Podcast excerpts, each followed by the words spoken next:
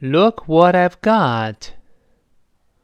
Wow, that's the snazziest looking handbag I've ever seen.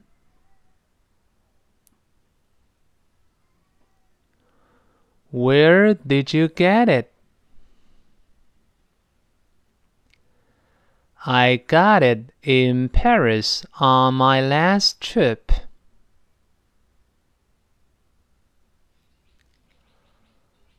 I bet it cost a fortune. No, it didn't.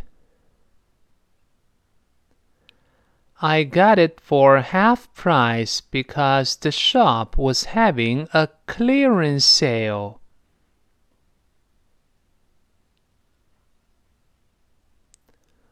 What a bargain! You have to take me with you next time.